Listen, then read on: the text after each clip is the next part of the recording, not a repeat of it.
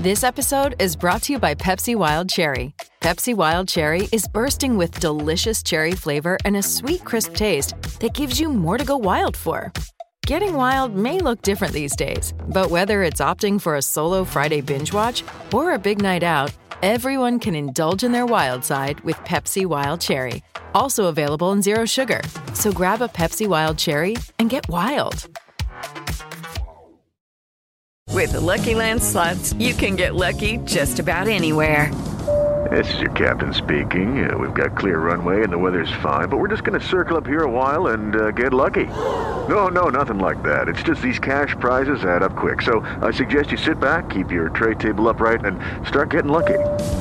Play for free at LuckyLandSlots.com. Are you feeling lucky? No purchase necessary. Void where prohibited by law. 18 plus terms and conditions apply. See website for details. With Lucky Land Slots, you can get lucky just about anywhere. Dearly beloved, we are gathered here today to... Has anyone seen the bride and groom? Sorry, we're here. We were getting lucky in the limo and we lost track of time. No, Lucky Land Casino, with cash prizes that add up quicker than a guest registry. In that case, I pronounce you lucky.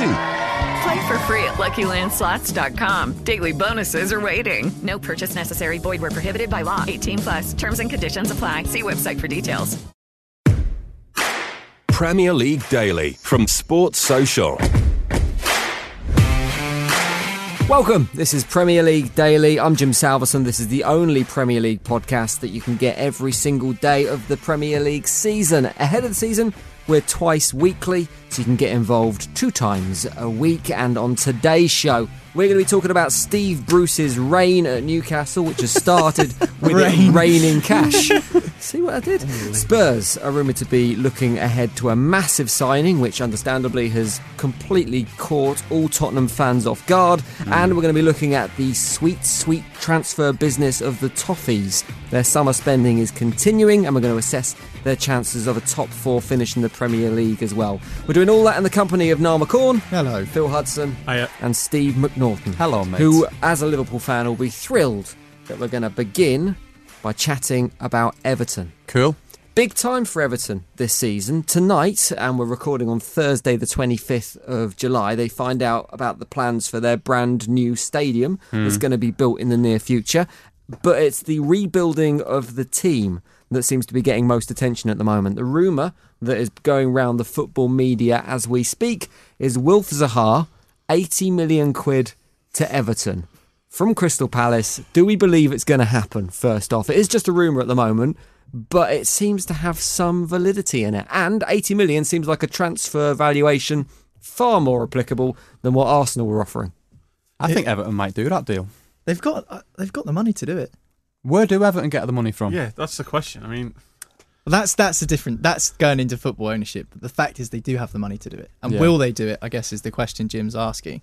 To be honest, it makes little to no sense to me because the whole point of this Wilfried Zaha transfer saga was the classic. Oh, he's got a family in London. He's settled in London. He doesn't want to leave. When he went to Manchester United and came to the Northwest, he moved away from London and he didn't enjoy it. He didn't settle down very quickly. Why Everton then in that case? This is why the Arsenal transfer makes the most sense. If you're looking at a player's personal life and their personal terms and preferences, it makes most sense for Zaha to stay in London. That's what all the rumours and the rumblings have been about. So why now all of a sudden... He's a more mature player than he was at Manchester United. What was he when he signed for United? 21? And he's now 26, something like that. That's a big 5 years in your life between 21 and 26. He's a good player, very good player. And at the end of the day, he's got aspirations above Crystal Palace. That's the issue, isn't it? It's nothing to do with family and where you're living. It's because he wants to win stuff. And Everton are positioning themselves in that place. If Everton can stump up the cash to buy him, they'll get him. It's as simple as that. Crystal Palace will not let him go unless they get the money that they feel that he's worth, which is 80 million to 100 million pounds. Now, if Arsenal don't want to pay out money, tough. For Arsenal, you're not going to get your player. You can't offer Crystal Palace 55 million and Carl Jenkinson and another because it's not going to make up 80 million pounds worth of value. It might do if you talk about if you break it down into individual value, maybe. But Crystal Palace don't need Jenkinson and El Neni or whoever you're offering them. Crystal Palace want to keep their best players. He's on 120 grand a week, 5-year contract at Crystal Palace. He'd be foolish if he was to stop playing next season and to try and force a move through. I don't think that's going to happen. I just think He will leave that football club, Crystal Palace, if someone comes in and pays the money. If they don't, he will play for Crystal Palace next season, and it will go through to January, and it will go through to next summer. I don't think it's as cut and dry as, oh, if he doesn't get his move, he's going to throw his toys out the pram, throw a tantrum and sit on the bench. There's a couple of points on this that are interesting. One is, we haven't really talked about if it's actually a good deal for Everton, because the squad's incredibly unbalanced with a sort of overload of guys who can play up front / on the wing. Yeah. Mm. The other one is interesting that Niles sort of raises. 80 million quid's a load of money, but Palace can't buy a player for 80 million quid to replace him, because an 80 million pound footballer, with all due respect to Crystal Palace, isn't going to go to Crystal Palace.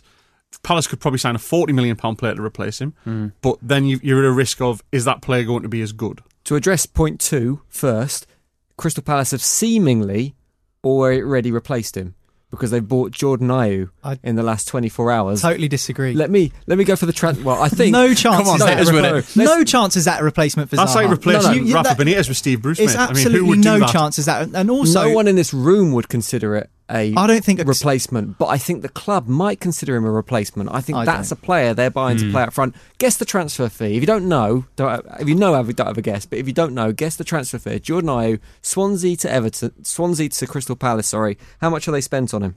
8 million. 18 million.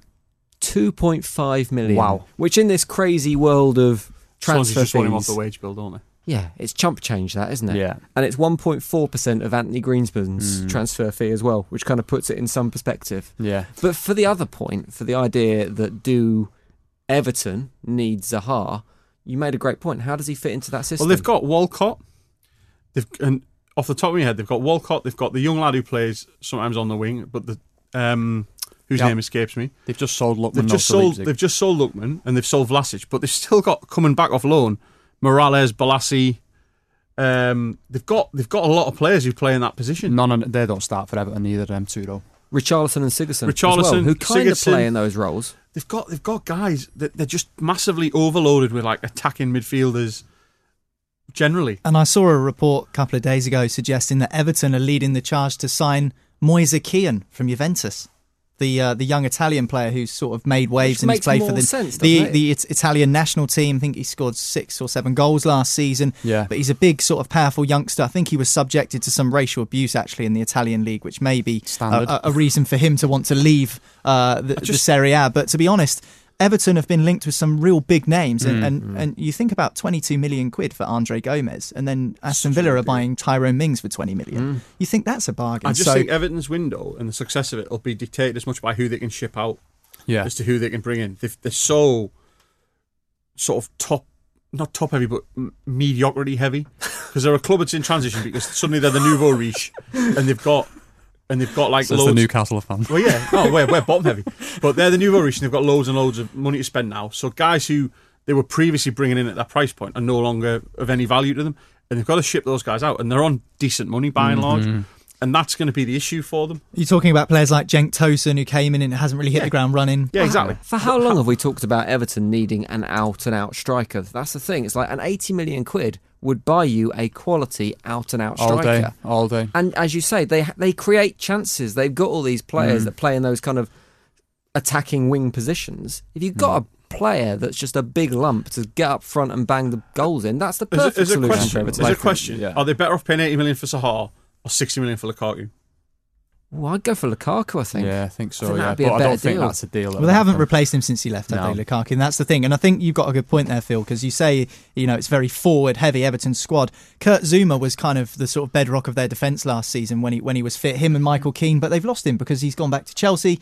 It was a loan deal last season, so surely it was a loan deal that had a chunky price to it, though. And surely it was 7 million quid to loan him last season. Surely they should be looking at how they can strengthen at the back. They've done really well in midfield, and like you say, maybe it's not quite so balanced. Maybe they need to start looking at where they can bring in at centre-half. I think Delph's a great capture for them. I think Delph's a really sharp bit of business. Yeah. But realistically, they've bought Delph because I think they'll get rid of Idrissa Gueye, because apparently he's going to go to PSG. 28 million, it's been agreed, apparently. Like for like, and you bank 20 million quid, I think that's a really smart bit of business. Yeah, and he's versatile, Delph, as well. Yeah, yeah. I think he's a quality player. I think it's a great signing, and he's a leader, Delph, as well. For that price, that is a bargain. Yeah. £8.5 million for someone who's just won back-to-back Premier Leagues, bags of experience, still gets in the England squad. Yeah. £8.5 million, and he's English, which always inflates the price. Yeah. So to be 8.5 is a bargain. Is he even that old, Fabian Delph? 29. He's still got 4 years, easy. You and I had this conversation yesterday, Niall, in the office about whether Delph was a good deal, and I compared him to Pedro Obiang, who's just left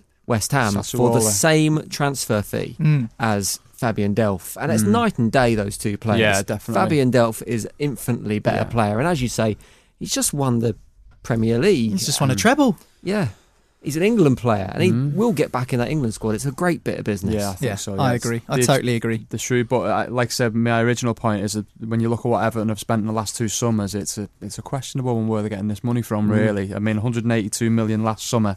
And 90 million the summer before. It's new stadium on the way, but the council are helping them out big time. Is this Liverpool fan suggesting that there should be an FFP investigation into Everton? You know, but it's I just don't know how it stacks up. But like I say, I think there's a valid point there, isn't there? I mean, if you see the football, the Sunday Times rich list for football clubs, and you know the Deloitte rich list for football clubs and things like that, they turn over the same as Newcastle. So how can they spend the and we're talking serious money and Newcastle saying, well, we can't afford, we'd fall foul of FFP if we spent anywhere near that kind of money. And the finances are basically the same.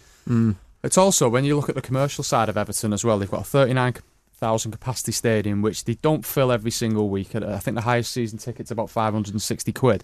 But they've done a renewed with Umbro for 6 million a season. So there's not massive amounts of money going into that club. And it's to be pulling these 100 million windows out, you know, but consistently, and I think and if you probably look into that. If you look at their business generally, how many players have they bought in the last 5 years who they've sold on for profit? I was just trying to do that maths in my head. I can't think of any. I can only put Lukaku as the only player that instantly springs to mind. Maybe Gueye, if it only goes to PSG. Well, I've got a list here. Since Farhad Mashiri took over at Everton as the owner, obviously Ronald Koeman was manager to replace who they Martinez. Insanely. Well, if you look here, look at some of the players: Stecklenburg, Idrissa Gueye, Ashley Williams, what's happened to him? Yannick Bolasie, Calvert-Lewin, of course, came through. Enner Valencia, Adamola Lookman, who's, of course, just gone to RB Leipzig. A lot of money on Morgan Schneidlin. That's 2016-17. Moving to 17-18, Davy Klaassen, Jordan Pickford, Michael Keane, Sandro Ramirez, never heard of that guy. Wayne Rooney, of course, they brought him back in from United. Cuco Martina, Gylfi Sigurdsson, Nikola Vlasic, who's also gone, but again, he's left the club. Cenk Tosun, Theo Walcott, injured all the time. Richarlison's come in now. That was a good signing for them. You got to say money, Luca Dean as well, Bernard, Yerry Mina. I mean, this list is long. Andre Gomez, Kurt Zouma, some wages, and now there's Delph and whoever else they want to bring in. So they've really gone for it in the last three seasons in terms of spending money. So I guess the question is, how is that sustainable? It must be, surely. Well, I don't know. Like when you've got ambitions to build a new ground as well, which is going to cost quite a lot of money. And yes, the council are heavily involved in it, and there's going to be some funding in that respect. But it's jobs created as well, I think, isn't it? But it's just we think building a ground in a brownfield site in Liverpool isn't like building Tottenham Hotspur's new stadium in the middle of London or anything like that. Yeah. In terms of costs, but it's still going to be chunky, though. That's we're not going to do it for frigging 50 quid. It's not 2 billion, it's 1.5 billion. Yeah, it's 1.5 billion. It's a 60,000 seater on the docks in Liverpool. And I know, but we've got it for 120 quid. Where are Everton going to finish next season then? Sixth. Eighth last season, which I think will be disappointing for the club. And they have strengthened well with the players they've brought in so far. Gomez is a good player. Yeah. I've got no idea. They haven't strengthened, they had him last year. Well, yeah, I suppose so. He was on loan, wasn't he? To bring Gomez in, they've just stood still.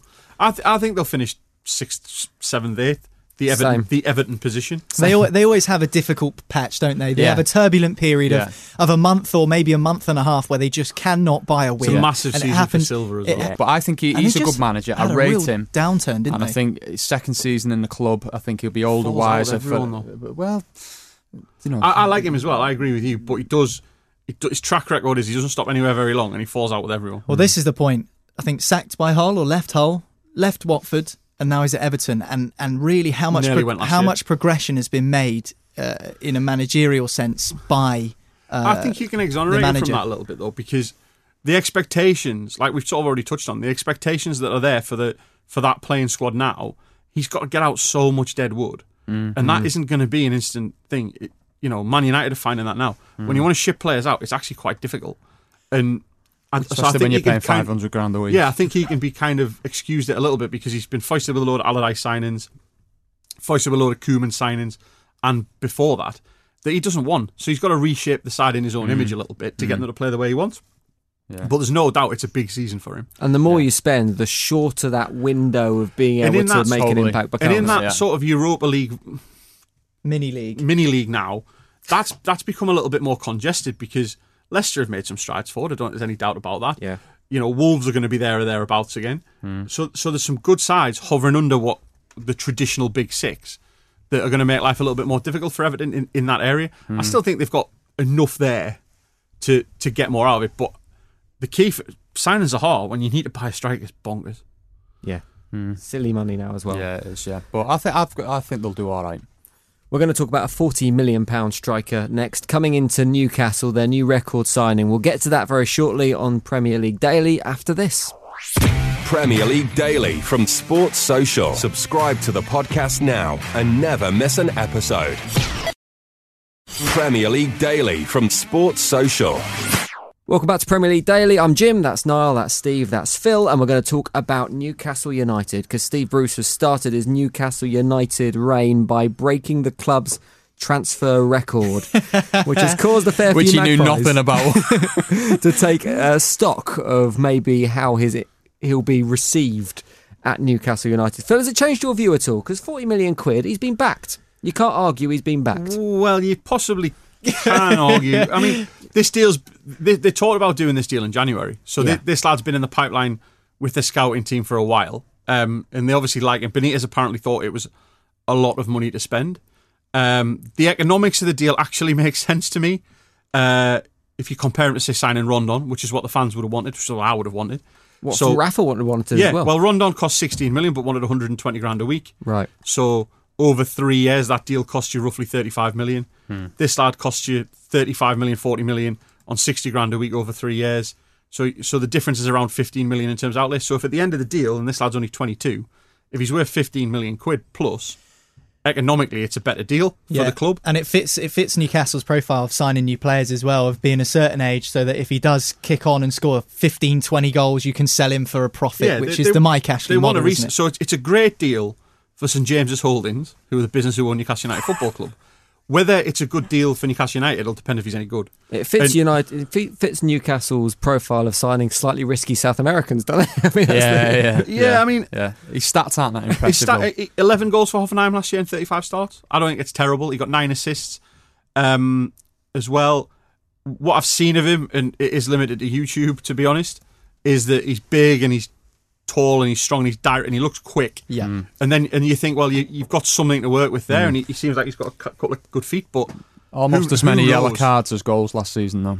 I don't mind that. So 5 yellow cards. I think he's only been sent off once 7. In his career. Was it 7? Was it? And that was for kicking out at someone. But everyone has a moment of madness. Yeah. I think in terms of profiling, I think he is obviously a suitor to replace Solomon Rondon. 6'1", as you say, Phil. I think just under 13 stone, or 12 and a half stone, or something. So he's a big lad. He's a big lad, and he'll throw himself about a bit, and also, and he'll need to in the Premier League because it is different to the Bundesliga. When we're talking about significant investment, let's not forget this is just the Perez money. Yeah, that's true. We got 30 million quid for Jose Perez. So when people are talking about it's a major step forward, it's not. It's a replacement for Rondon potentially, which means we still haven't replaced Perez. And we still haven't replaced Diarmi, and we still haven't replaced Kennedy, who was on loan with us last year. And the guys who've come back on loan are the ones who aren't really good enough to do that. Now, it's a positive move. I'm not trying to say that it's not a positive move. And they've obviously wanted him a while, and they've got him, and they've put him on a 6-year deal, and they've given him the number 9 shirt. So they're back at him. They're obviously really happy with the business they've done there. But if for it to be a good window for Newcastle United, they still need to replace Perez. They still need to bring in a central midfielder to replace Diarmi. They still need to bring in another winger. Well, there's this rumoured figure of 90 million quid that Bruce has... Well, I say Bruce has to spend. I say that in big inverted commas. Someone has to spend. That's 40 million gone. I mean, if you believe 90 million, that's also 50 million left to replace a lot of players. Includes Premier League levies, which I think are 4% of transfer fees. It includes agent fees. It's not just 90 million to spend. It has to include all those factors in the deal. I think they'll sell someone else. I suspect they'll probably sell Isaac Hayden. I think he wants it. He wants to move back to London. He's been very open that he wants away. And again, like similar to Perez, they'd probably never get more money for him than they'll get right now because he had quite a strong end of the season. English midfielder, young. You're looking at 15 to 20 million for him. You've said before as well, you'd have probably happily let Sean Longstaff go for 30 odd million, considering he's reasonably unproven. Yeah, I wouldn't say I'd be happy about it. If you saw Longstaff, you couldn't sell Hayden, and then you'd have a disgruntled player on your hands. But I think the politics around selling Longstaff would be very difficult to justify. I mean, Bruce has been quoted literally saying we don't want to sell our best young players, that's for sure. Right. So that won't happen. I'm very confident that he'll stay. I remember Alan Pardew saying that we definitely wouldn't sell Andy Carroll once as well. Who knows how that'll transpire. The winger that they're meant to be interested in is the lad from Nice, Alan Saint-Maximin, who is rapid, rapid quick. So if you had him, Joe Linton and Almiron, you'd have a very, very pacey front three. The thing about Saint-Maximin is he's apparently a bit of a questionable attitude, and that's why Nice want to offload him. But you could get him for 20 million. I'm nervous about his end product. I'm getting the sense here, Phil, that this £40 million record signing that obviously is being celebrated throughout Newcastle as we speak isn't really papering over the cracks at the moment. Not yet.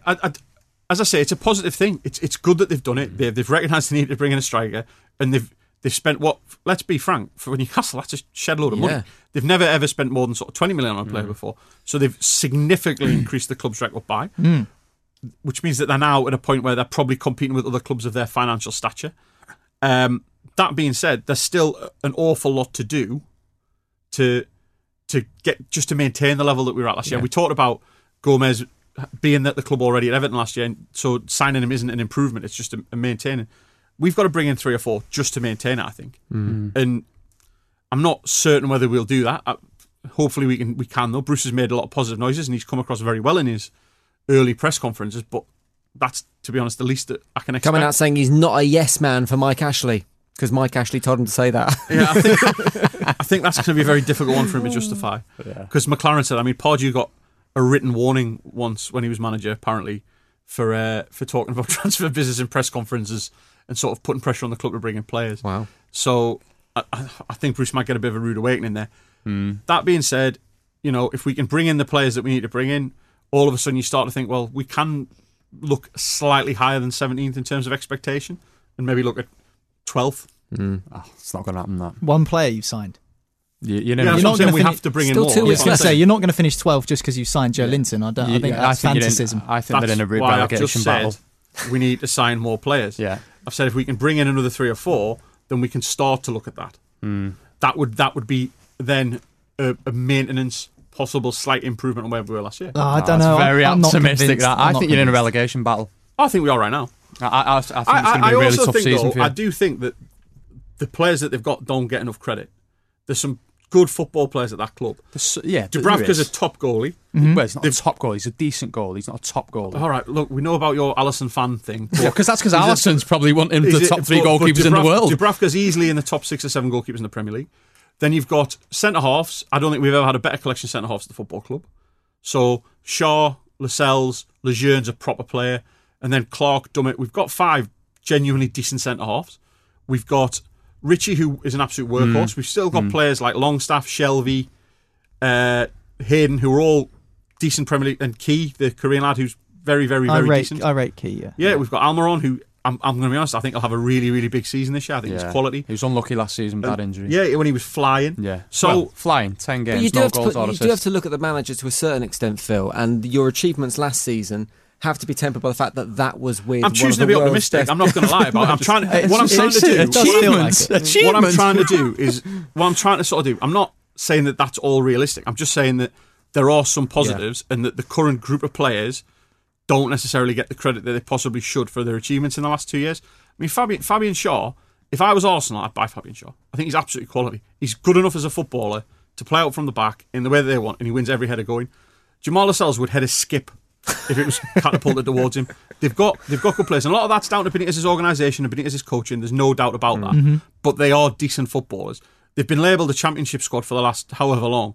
And I think they are a little bit better than that. And I think that they've proven that over the last couple of years. And as I say, additions like Almiron, like Joe Linton, they are better than championship players. There's no doubt about that. I agree. I just think if that's the case, why are you struggling to stay up every season? Well, we finished 10th and 13th in the last 2 years. It's always 10th the year before last. That's scrap. That's top half. It's always a scrap, though. Yeah, it is. I know what you mean. It's always a scrap. Those kind of between 12th and 17th. Everyone can go down. Exactly. There's a couple of points. Yeah. So you could see that as a relegation scrap, even if you are finishing. Like I said the other day on the podcast, that I'm really concerned about Newcastle this season. I think they're going to get majorly sucked into it. And I think the lad that you've just signed, which is a positive sign, I think he's going to have to fight for every single scrap on the pitch. If he gets 12 goals, I think he's done exceptionally well. Yeah. And you need to replace his 12. Well. Yeah, that's better than he's ever done before. Well, basically, what he did in a tougher league. His 12 goals, 7 goals in the Bundesliga last season, 1 goal in the Champions League. So he's playing the Champions League. So but he scored 8 goals. He scored 8 and you're goals. Saying, can he score 12 goals? But he's 22. That doesn't matter. He is also a player that is not all about goal scoring. He's got really good hold-up characteristics. Yeah, he's really good defending from corners as well. So he does have other assets to his game. To give him credit, Joel Linton does have other assets to his game. He loves a tackle. He will put those tackles in, maybe just around the halfway line. You know, when maybe something's coming from a goal kick or whatever, he will get up and try and head the ball. No doubt about that. So he's got his strengths, that's for sure. We can carry on bickering about Newcastle's relegation chances. It's not a vendetta. It's reality. I'm going to draw an end to it for now because we're going to move on. But before I do, Phil, you can't answer this, but I want to get Steve and Niall's opinion. So this is Newcastle's new record signing, obviously. Okay. Can you name their 3 previous record signings? Almiron, Michael Owen. Owen and Alan Shearer.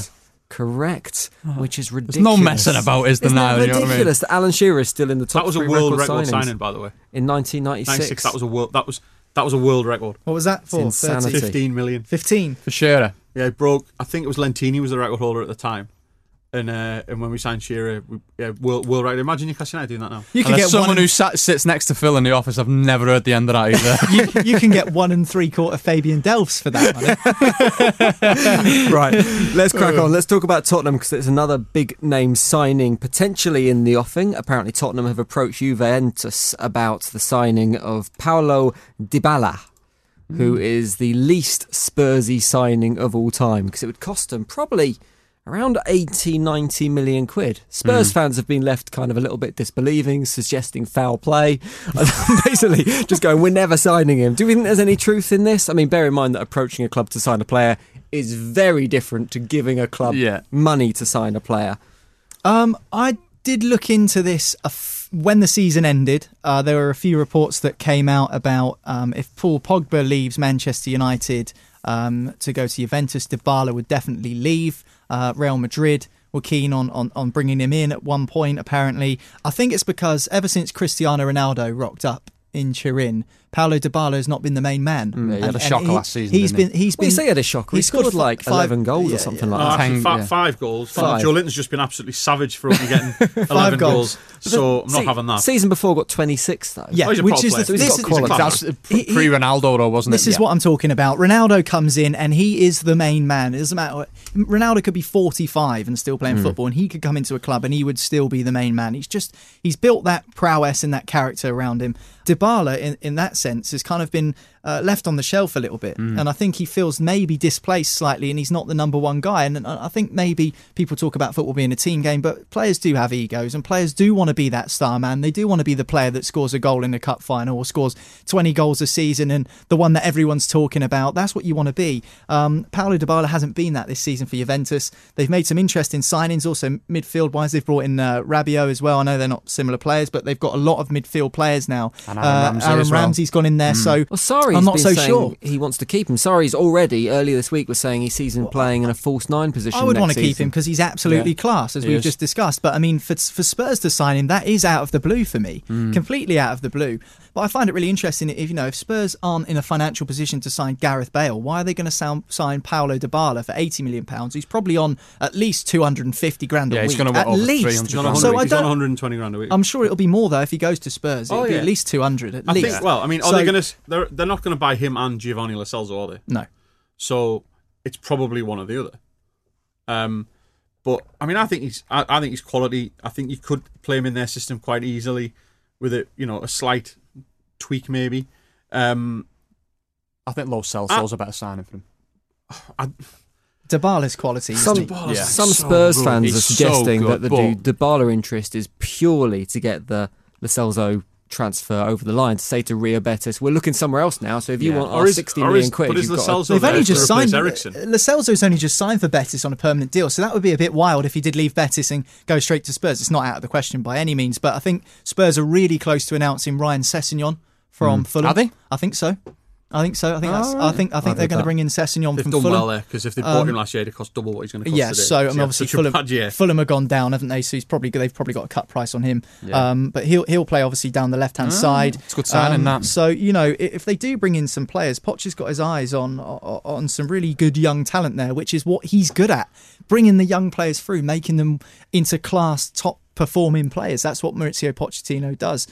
So Lo Celso, Sessegnon, or one of Lo Celso and Dybala and Sessegnon, I think that is a strong week of business for Spurs, in all fairness. Either comes in, that's the end for Christian Eriksen, isn't it? Surely one of them coming in means Eriksen's allowed to go. And as you say, Phil, Lo Celso makes more sense as an Eriksen replacement than Dybala does. Mm.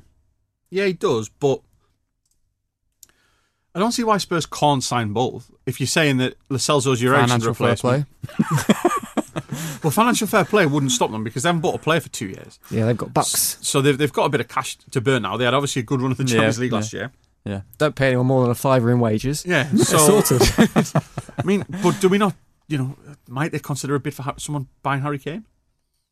I think the challenge that Harry Kane's got is getting through a medical. Yeah, and in all seriousness, Harry Kane's never really made a full recovery from that Colombia match in the World Cup, as he were. He had the absolute shit kicked out of him, and we talked about it on a podcast the other day. But he's had a couple more surgeries and stuff like that. So Poppadom ankles, I like to call him. I didn't say that. That was you that said that. And, so if there's any Tottenham fans listening, I didn't say that. But is it?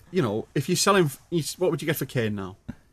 You get over 100 million for Harry Kane. Oh, yeah. And then, even with the 120, 130. It's the sort of oft-repeated sort of media mantra, isn't it, that Spurs look a better side with Kane not in the side because they're a little bit more fluid. I'm not necessarily saying I agree with it, but that's what a lot of people do say. With Son up front, they've got a little bit more pace, they've got a bit more fluidity, they're all interchangeable and things like that. So does Pochettino go, right, for my next evolution, I sacrifice Kane or I sacrifice someone to take us forward to the next level? The person that Spurs should be considering flogging is Dele Alli. Yeah, he wasn't great for last 2 years. Yeah, he had a great game the other night against a team of 100 schoolboys. He was nutmegging. I mean, they were about six, but it was all over. Still looked good. He looked brilliant. So with Dembala coming, you kind of touched on it. Then they've got Son as a player who the fans seem to love. Does a job every time he comes on. He's not going to want to be third, fourth. He won't be. He was too good last season. I love him. I think he is an awesome player. You got Dybala in. You got Harry Kane in. Then well, they need strikers. Son's never going to get a game. Llorente's gone. Play one up front. Llorente's gone because he was out of contract. They're thinking about bringing him back. Whether that's on reduced terms, we're not so sure. But Llorente, for the time being, is not at Spurs. Also, Janssen's just been sold to a Mexican club, so he's gone. So they haven't got any strikers. So they need forward players, they need attacking players. Now, if Poch does bring in Dybala or Lo Celso, maybe he does consider Son and Lucas Moura as striking options along with Harry Kane. And maybe they do play in that role up front. Maybe that's a shift that Pochettino's thinking of. And perhaps because he's seen them do it before, Son's played up front last season to great effect. He can win your games, Son. He's just got something about him, and he keeps going for 90 minutes. He doesn't tire, he just keeps going. Lucas Moura, we've seen in flashes, can be magic, score a hat-trick, and the next game you might not get a touch of the ball. That's just the way he plays. Yeah. But to be perfectly honest, I think Poch is probably thought about maybe putting those players up front because they've proved that they can do it in the absence of Harry Kane last season. So along with Kane, maybe that's his three striking options, Kane, Son and Moura. And maybe he's just playing, he's being a little bit wise and a little bit shrewd here, but bringing in Lo Celso and or Dybala. So it's an interesting conundrum. I still think maybe they need a conventional striker like a Llorente, just for a different option. Yeah. Llorente, he doesn't score 20 goals a season, but he can hold the ball up and he brings other people into play. And I think he was vastly underrated at Tottenham, to be honest. Personally, that's just me. I quite like that style of striker anyway, but I think there's a chance of that. Either way, we're certainly seeing a brave new Spurs that we don't recognise. 63 million quid on Ndombele, 80 million quid on a new striker. Where's the Spurs that don't sign anyone and fluff it in the final? Like I said the other day, I think they're going to have a decent season, Tottenham. I think it's all there for them.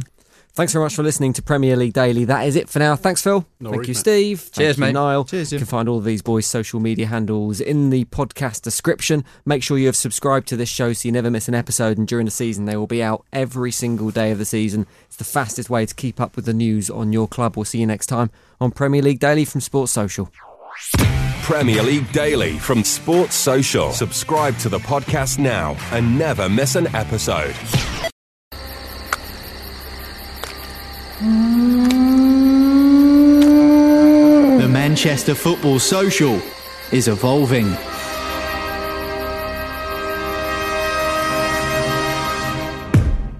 You'll still be able to get all the latest opinions and news on Manchester United and City, but now as part of a daily Premier League podcast. All the big stories, gossip, laughs and highlights from the biggest league in the world, discussed by real, passionate football fans.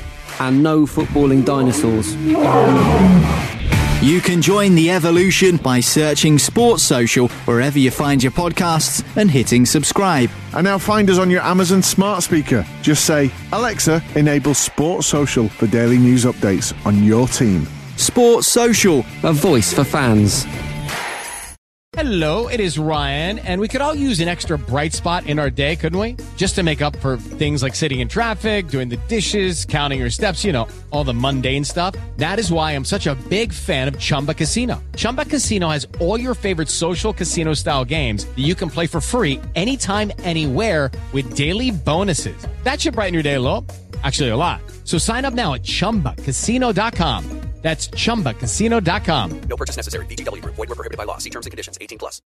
Lucky Land Casino. Asking people, what's the weirdest place you've gotten lucky? Lucky? In line at the deli, I guess? Aha, in my dentist's office. More than once, actually. Do I have to say? Yes, you do. In the car before my kids' PTA meeting. Really? Yes. Excuse me, what's the weirdest place you've gotten lucky? I never win and tell. Well, there you have it. You can get lucky anywhere, playing at LuckyLandSlots.com. Play for free right now. Are you feeling lucky? No purchase necessary. Void where prohibited by law. 18+. Terms and conditions apply. See website for details.